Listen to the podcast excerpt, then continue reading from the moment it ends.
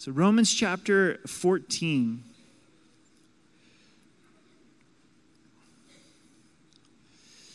It's so important as we study the book of Romans to keep the context in view. I want to remind you of where we've been in this awesome book. It starts with our depravity, it starts with our sin, that we're all sinners and fallen short before the glory of God. But then the gospel that Jesus loved us while we were at our worst, that he died for us and rose again, that we're saved, we're justified freely by his grace. The power of sin has been broken in our lives. Remember Romans chapter 8 nothing can separate us from the love of God. Romans 9, 10, and 11. God's illustration, his exclamation point of his unconditional love is his commitment to the nation of Israel. Then we have the divide, the change in the book of Romans, chapter 12, verse 1.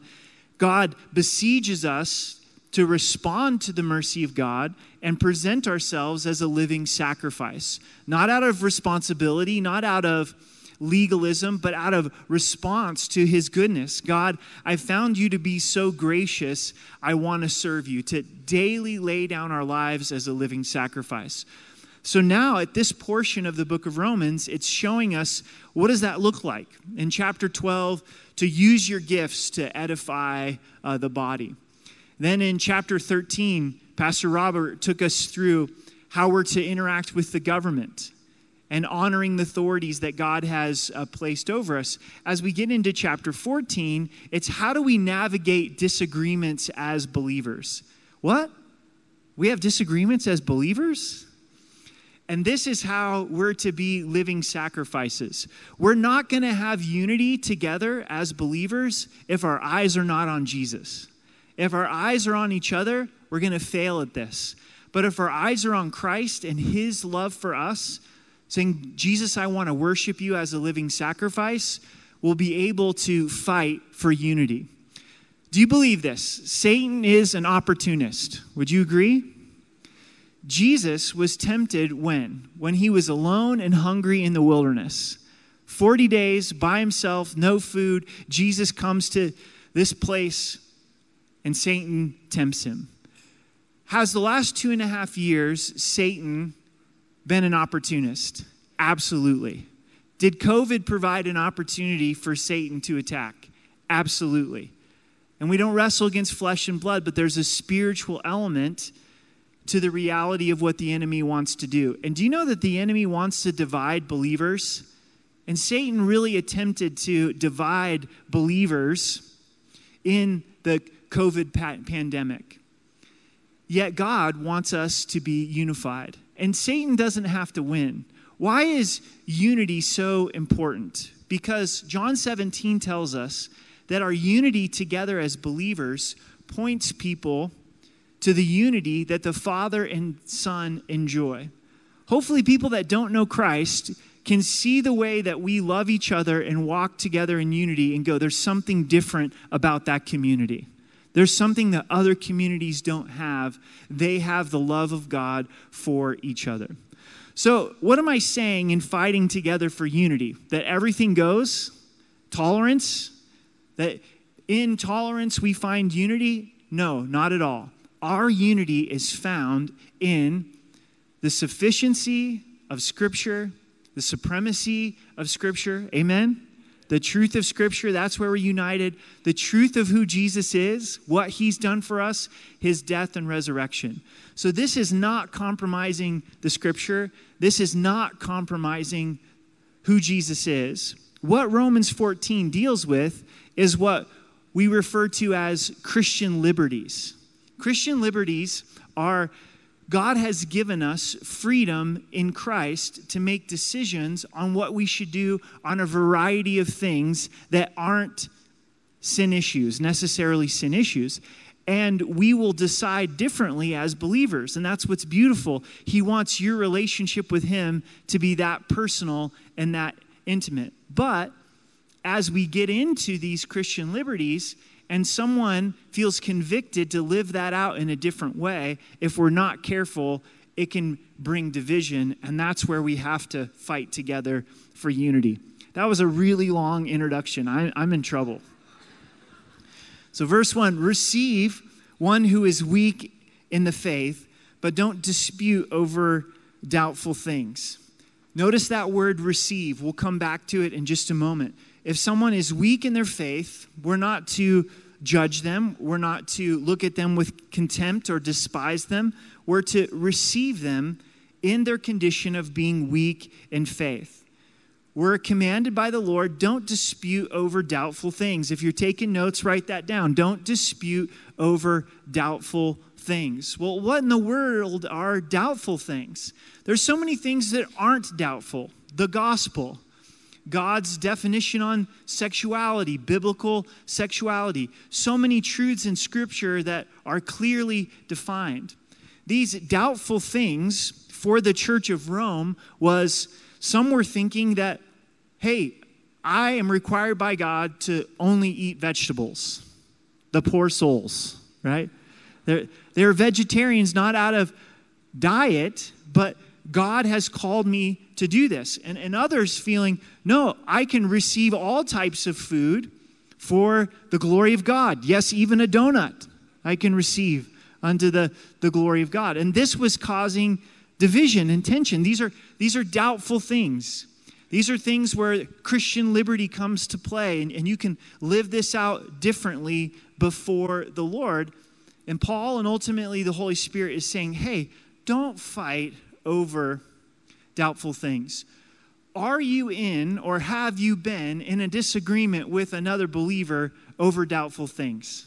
We go, man, we've played into the enemy's hand. We're, we're having a fight over something that's not a biblical issue, it's not a sin issue, it's a doubtful thing, but now we've entered into this argument. St. Augustine said, in essentials, unity, in non essentials, liberty, in all things, charity.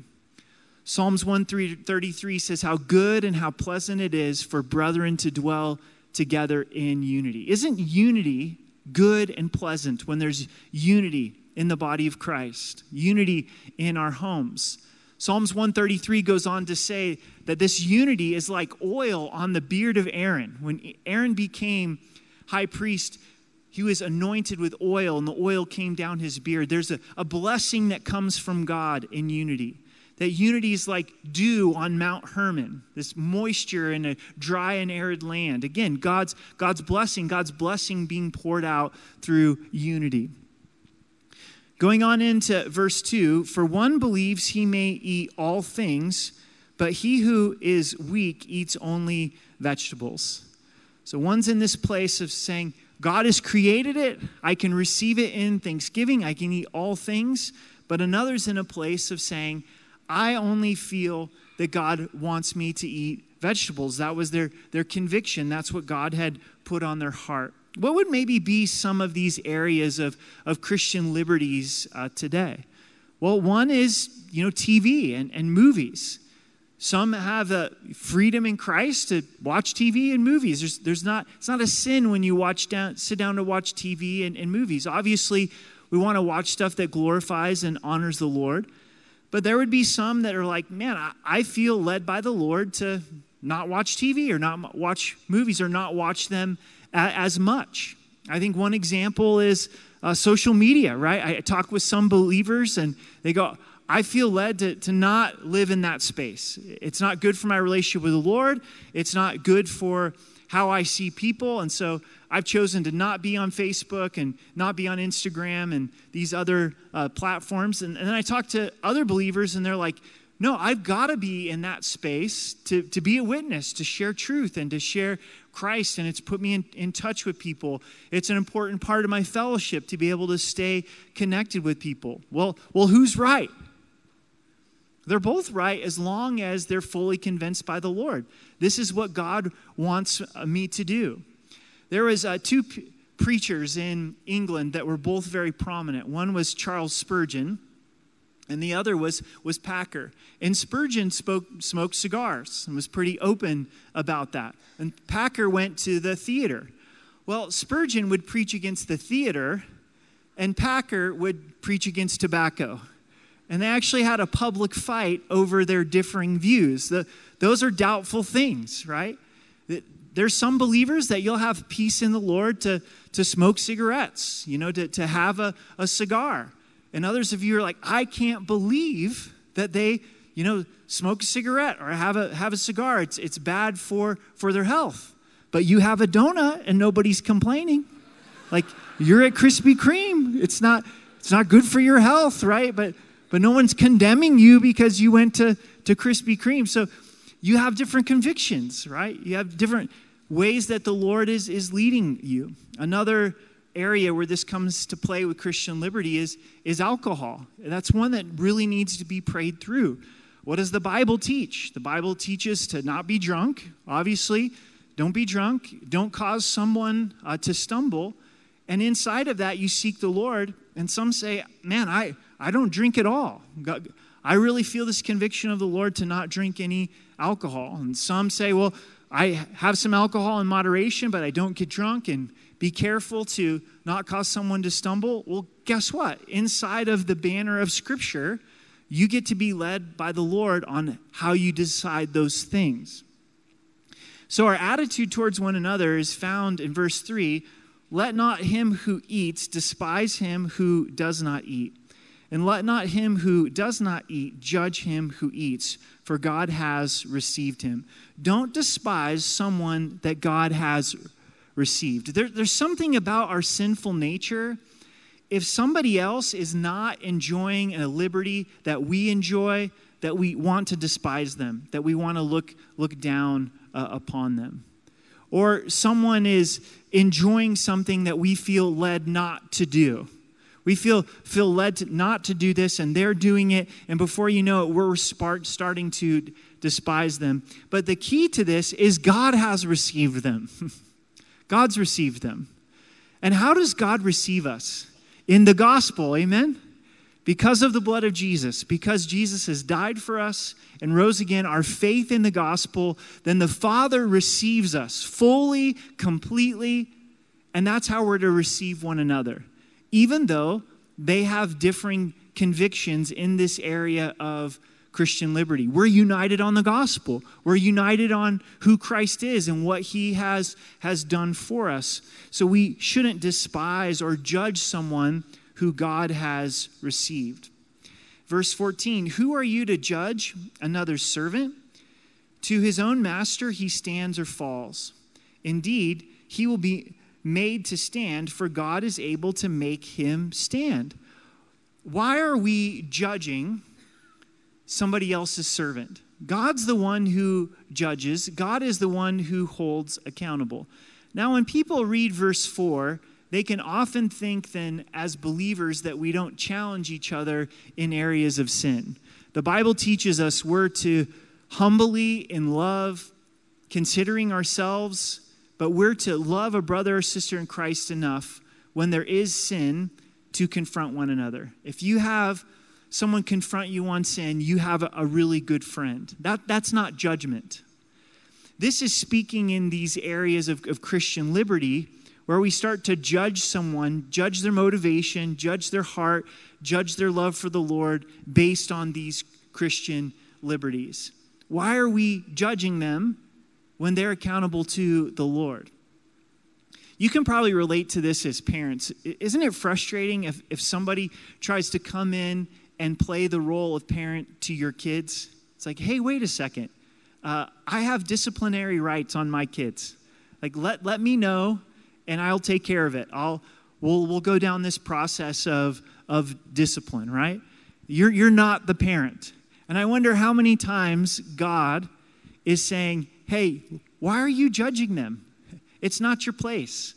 I'm the one who is the judge, I'm, I'm the one who's the authority.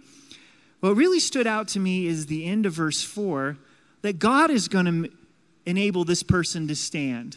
This person that I'm despising and judging, God's actually for them, and He's going to make them stand. This is God's posture towards us as His children, as He's for us and he disciplines us and he corrects us, but for the purpose of causing us to stand. God's going to complete that good work that he started in us. Verse 5 one esteems one day above another, another esteems every day alike. let each be fully convinced in his own mind. Switching now to the Sabbath day, you've got Jews and Gentiles that have gotten saved. There may be some Jews that are saying, I need to celebrate the Sabbath on sun going down on Friday till the sun goes down on Saturday. That's the day that God gave to the nation of Israel. Where you have others that go, every day's alike, and I'm going to rest on Mondays. Mondays works well uh, for my schedule.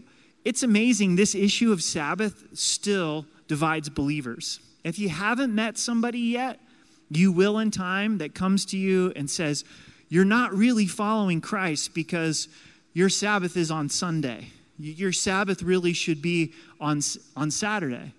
And that's a whole nother study, but there's freedom in Christ in the new covenant to decide when you want to rest uh, before the Lord. It's, it's a biblical principle to be in this place of rest.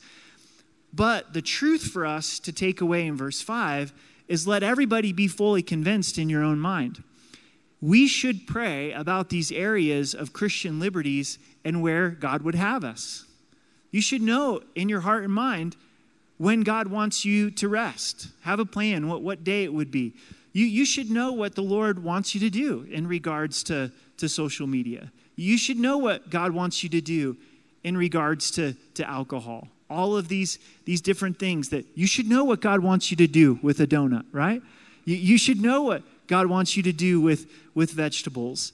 This is part of his relationship with us where we're seeking him and we can say, I'm fully convinced in my own mind. I've searched the scriptures, I have peace with the Lord. This is what the Lord would have for me to do. In verse 6, he who observes the day observes it to the Lord.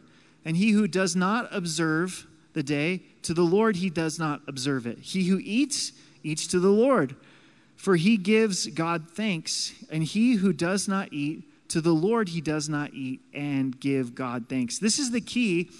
It needs to be unto the Lord. If you're, you're eating this, eat it unto the Lord in thanksgiving. If you're resting on this day, do it unto the Lord in thanksgiving. If we get our eyes off of the Lord, then we have com- completely missed it. Verse 7 For none of us lives to himself, and none of us dies to himself. For if we live, we live to the Lord, and if we die, we die to the Lord. Therefore, whether we live or die, we are the Lord's. This reminds me of, Scott and Nancy that passed away in, in the car accident. They were living under the Lord, waking up, saying, What's the purpose of today? We're to, to live unto the Lord. They've now gone home to be with the Lord, and what are they doing? They're living unto the Lord. They're in heaven living unto the Lord. We sing these songs in faith. They're singing these songs in reality of being in the Lord's presence. So if you're alive, it's to be unto the Lord. If you die, it's going to be unto the Lord. Verse 9 For to this end Christ died and rose and lived again, that he might be Lord of both the dead and the living. Why did Jesus die for our sins and rise again? So that he would be the Lord of the dead and the living he wants to have this position of authority in our lives. That's what it means for him to be Lord. That he's the boss, that he's the master. We're taking authority from him. He's calling the shots in our lives. He died, he rose again to provide forgiveness and to be the Lord of our life. So, Jesus, you're my Lord. So, I'm giving my time over to you. How do you want me to use my time? How do you want me to use the, the talents you've given me, the treasures that you have entrusted to me? Joy comes in our lives when we allow Him to be the Lord of our lives, when we allow Him to have that proper place in our lives. For why do you judge your brother, or why do you show contempt for your brother? For we shall all stand before the judgment seat of Christ. For as is written, As I live, says the Lord, every knee shall bow to me, and every tongue sh- shall confess to God. So then each of us shall give an account of himself to God. As believers, we stand before the Bema seat judgment. First and Second Corinthians talk about it, and it's literally a reward. This is not for whether you're saved or not. We're saved based on the finished work of Jesus Christ upon the cross. This is our life passing before the Lord, where what we do in this life is judged by the Lord. And He graciously gives reward, saying, This was done unto me. I'm rewarding you. And then things that were of ourselves are going to burn up, and the Bible says we're going to suffer loss. It's clear in the text, we're to take our eyes off of judging everybody else in this area of Christian liberties and focus on this fact that I'm going to have to give an account to God for my life. Notice it's only for your life. You're not going to give an account for your spouse, for your kids, for Rocky Mountain Calvary, for believers that you're in Connect group. You're not going to be going before the Lord and going, Lord, they, they ate donuts, you know. But they, they smoked, smoked tobacco. They, went to the movies. You know how expensive the movies are? Like, are you okay with them going to the movies? We're going to stand before the Lord and have to give and account for, for our own, own life. Jesus actually taught about this a lot to lay up treasures in heaven. We don't fully grasp this on why this is important, but it's going to be important in heaven. We're, we're going to care about these eternal rewards. One of the reason I think we're going to care is because we're able to present it before the feet of Jesus in worship. The elders in the book of Revelation presented their crowns before the Lord in worship. So it is important how you live your life. It is important to take these areas of Christian liberty before the Lord and allow Him to, to lead us and, and guide us. Verse 13, therefore let us not judge one another anymore, but rather resolve this, not to put a stumbling block or a cause to fall in a brother's way. So the effort that was put into judging needs to be put into making sure that I'm not causing a brother or sister to stumble in these areas of liberty. You may have liberty in the Lord to drink alcohol in moderation but somebody else doesn't. And you know that about them, you have a choice to make. Am I going to try to tempt them in my liberty, or am I going to choose to use my liberty in private? And when I'm with them, just to, to honor their conviction. You may not know their background. Maybe they've come out of the abuse of alcohol and it's been bondage in their life. Maybe it's wrecked their, their family for for generations, and there's a lot of wisdom for them. And they haven't shared all of that with you. They've just shared, hey, I have a conviction to, to not drink. Once you understand that, to then say, I'm going to honor that and not try to, to tempt them with my, my liberty. In the illustrations that are given us in Romans chapter 14, if there were those in the church of Rome that had a conviction of God to only eat vegetables, you wouldn't have them over for a filet mignon barbecue, right? With a little bit of broccoli on the side. You'd say, all right, I'm going to I'm going to try to cook up some really good vegetables and salad and we're going to get into this. Here we go. You know, chickpeas. What can we make with chickpeas, right? Because I don't want to cause them to stumble. Now, I do want to say this. This needs to be reasonable some get so paranoid about this, they're like, oh man, I, might be causing somebody to stumble. They don't live at all, right? This is reasonable where you know that they have a struggle, you know they have a conviction, so, so you're honoring it, but it's not paranoia of everything I may do cause uh, someone to stumble. And then also, there's some personal responsibility on our part as well, where we need to be reasonable. Some Christians, it's like everything under the sun. It's like, well, you made me stumble. Well, you made me stumble. Well, you made me stumble. Well, you might want to watch where you're going. You know, like there, there, there's a balance here. There's a balance to, to that as well. In verse 14, I know and am convinced by the Lord Jesus that there is nothing unclean of itself but to him who considers anything to be unclean, to him it is unclean. So Paul says, I understand that there's freedom in the Lord, that, that God has created all things and food to, to be enjoyed. Yet, if your brother is grieved because of your food, you are no longer walking in love. Do not destroy with your food the one for whom Christ died. Don't destroy God's redeemed treasure. Write that down, pray that through. I don't want to, with my food, with my Christian liberty, destroy God's redeemed treasure. Again, this is seeing someone through the lens of the gospel. Jesus loves them enough to die for them upon the cross. So, yeah, I'll willingly lay down my food in order to, to build them up and to provide encouragement. Therefore, do not let your good be spoken, evil, be spoken of as evil. So it's good for you to enjoy that meat unto the Lord. Don't do it in such a way where it's spoken evil of because it's causing someone to stumble. I love verse 17 for the kingdom of God is not eating and drinking, but righteousness and peace and joy in the Holy Spirit.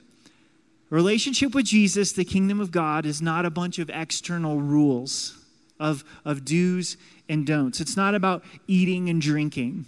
God's number one concern is not about what you eat and what you drink, but it's about righteousness. It's about walking with Him, it's knowing His righteousness. It's about peace, peace with God peace with each other. It's about joy in the Holy Spirit. Kind of makes me wonder am I missing out on some truths in the kingdom of God? Am I experiencing the reality of righteousness and peace and, and joy in the Holy Spirit? For he who serves Christ in these things is acceptable to God and approved by men. As we focus on righteousness and peace and joy, we're serving Christ. We're acceptable to God and we're approved by, by men. Therefore, let us pursue the things which make for peace and the things by which one may edify one another. So we've seen several things not to do. Here's the positive. Here what we are to do is to pursue peace and edification. I think of pursuit like a mountain lion. A mountain lion pursues its prey this is not being passive. This is being active. This is being intentional to say, I'm going to pursue peace and I'm going to pursue edification. You can imagine some of the division that's starting to take place in the Church of Rome over issues with food, over the Sabbath, Jews and Gentiles now brought together in one body. And Paul's saying, pursue peace. What's going to bring peace in your relationship with other believers? What's going to bring edification in relationship with other believers? How can we receive one another as God has received us? How can we serve one another? I'm going to put your needs before my own. I, I, understand this is where you're coming from with your conviction with food. This is where you're coming from with your conviction with the Sabbath day. Inside of marriage, as believers, you may have differing convictions on some of these Christian liberties. How are you going to sort that out as a, as a married couple? We'll serve one another. It's going to work out if you're both in this attitude of saying, Yeah, I'm willing to lay down this liberty if it is something that is weighing upon your conscience. I don't want this to be a wedge in our in our marriage, a stumbling block in, in our marriage. So I'm willing to, to lay that down. But having this attitude of pursuing peace and, and edification. Do my actions promote peace and build edification? Do not destroy the work of God for the sake of food. All things indeed are pure, but it is evil for the man who eats with offense. So, priorities saying, I'm willing to lay down Christian liberties for my brother or my sister in Christ. I don't want to destroy someone over the sake of, of food. It is good neither to eat meat, nor drink wine, nor do anything by which your brother stumbles, or is offended, or is made weak. You're going to let it go. Meat, wine, whatever it may be, I don't want to cause offense to a brother or sister in Christ. Do you have faith? Have it to yourself before God. Happy is he who does not condemn himself in what he approves. So you've got peace to have that meat under the Lord. I bet a lot of you are already getting hungry after this message. It's not even lunchtime. It's like, well, it looks like it's time to have a barbecue today, right? So do it in private. You know, if you know that there's a brother or sister in Christ that's led by the Lord to only eat vegetables, then, then don't do it before them and do it in your home and, and do it in, in private. Really plays out in this area of alcohol. You know, you have freedom in the Lord to have alcohol in moderation. You've got a friend, a brother sister in Christ that has a different conviction. When you're with them, just lay down that freedom and enjoy that freedom when you're alone in your home. Uh, do it in private uh, before the Lord. Verse 23 But he who doubts is condemned if he eats, because he doesn't eat from faith. From whatever is not from faith is sin. So, in this conversation of Christian liberties, it actually may be sin for you if you don't have peace with the Lord and you're not able to enjoy that liberty in faith. There'll be those that say, man, when, when I drink alcohol, I can't do it in faith, and I feel like that I'm sinning uh, before the Lord. I don't have freedom in the Lord to do that. Then you need to, to honor that. So this is really cool if you think about it. Is God wants to be the center of every part of our life, and everything that we do, can you do it in faith with gratitude unto the Lord? I can eat this in faith and gratitude unto the Lord. If the answer is yes, praise God. Do it. And be aware of those around you and saying, I don't want to cause uh, someone to stumble. But if I can't do it in faith and gratitude before the Lord, then I don't have peace with God, and God is not leading me uh, to do this. So, what's this going to mean? That your relationship with Christ is going to look different than those around you. And are you okay with that? When it comes to these areas of Christian liberty, it shouldn't be this carbon copy stamp that just looks like someone else. You should be fully convinced in, in your own mind to, to allow the Lord to lead you. And that's what I think is, is so beautiful is God's so personal. He's such a close shepherd that he wants to, to lead us in these things. A few questions for us to consider. How are we doing in these areas? Am I fighting over doubtful things? Are you in a, in a fight, a disagreement over doubtful things? Am I despising someone God has received? Here I am looking down on someone that God has received. Am I destroying someone that God has died for? Am I pursuing peace and edification? Am I pursuing peace and edification? How good and how pleasant it is for brethren to dwell together in unity. By God's grace, through His favor, I have found Rocky Mountain Calvary to be a place that's unified in the authority of Scripture and the person and work of Jesus Christ. Do we have differing views in these areas of, of Christian liberty? Absolutely. But are we united in the authority of Scripture? Yes. Are we united in the person and the work of Jesus Christ? Yes. And I'm thankful for the unity that God has provided. It doesn't mean that we're above fighting. You know, at any given moment, we could turn a corner and, and go in this direction of being in a place of fighting over petty things. But I want to thank God. I want to thank God for you. You know, being away for a couple weeks and coming back, just excited to come back and worship together. I could feel it this morning at the nine o'clock service. You guys are ready to worship the Lord and study the scriptures. That's why you're here. You want to worship the Lord and you want to study the scriptures with God's help to be able to, to live it out. And it makes a difference. It really does make a difference as a church family when we say, that's my priority. My, my priority is Jesus. I am focused in upon Christ. I'm focused in upon His Word. And Lord, I want to love believers. I, I want to love one another. So, as a church, I think you're doing well in this area. And keep it up because the enemy's crafty. He loves to sneak in there, he wants to sneak in relationship with believers and get us fighting over trivial things. So, would you stand with me and let's pray together?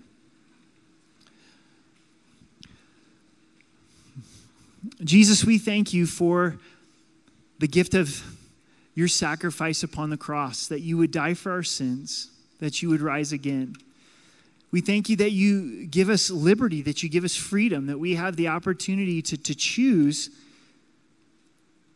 in these different areas, led by you. We pray that you would lead us, that you would guide us, that we would seek you in all of these different decisions. And help us to not despise each other. Help us to not look down on each other in these areas. And also to, to love each other enough to be willing to lay down liberties for unity. We thank you for the unity that we enjoy here at RMC. We just pray that it would increase. How good and how pleasant it is for us to dwell together in unity. We want this to be a place, our relationships, to be ones that honor and glorify you. So, so would you protect and expand and multiply the unity that we have in Christ? In, in Jesus' name, amen.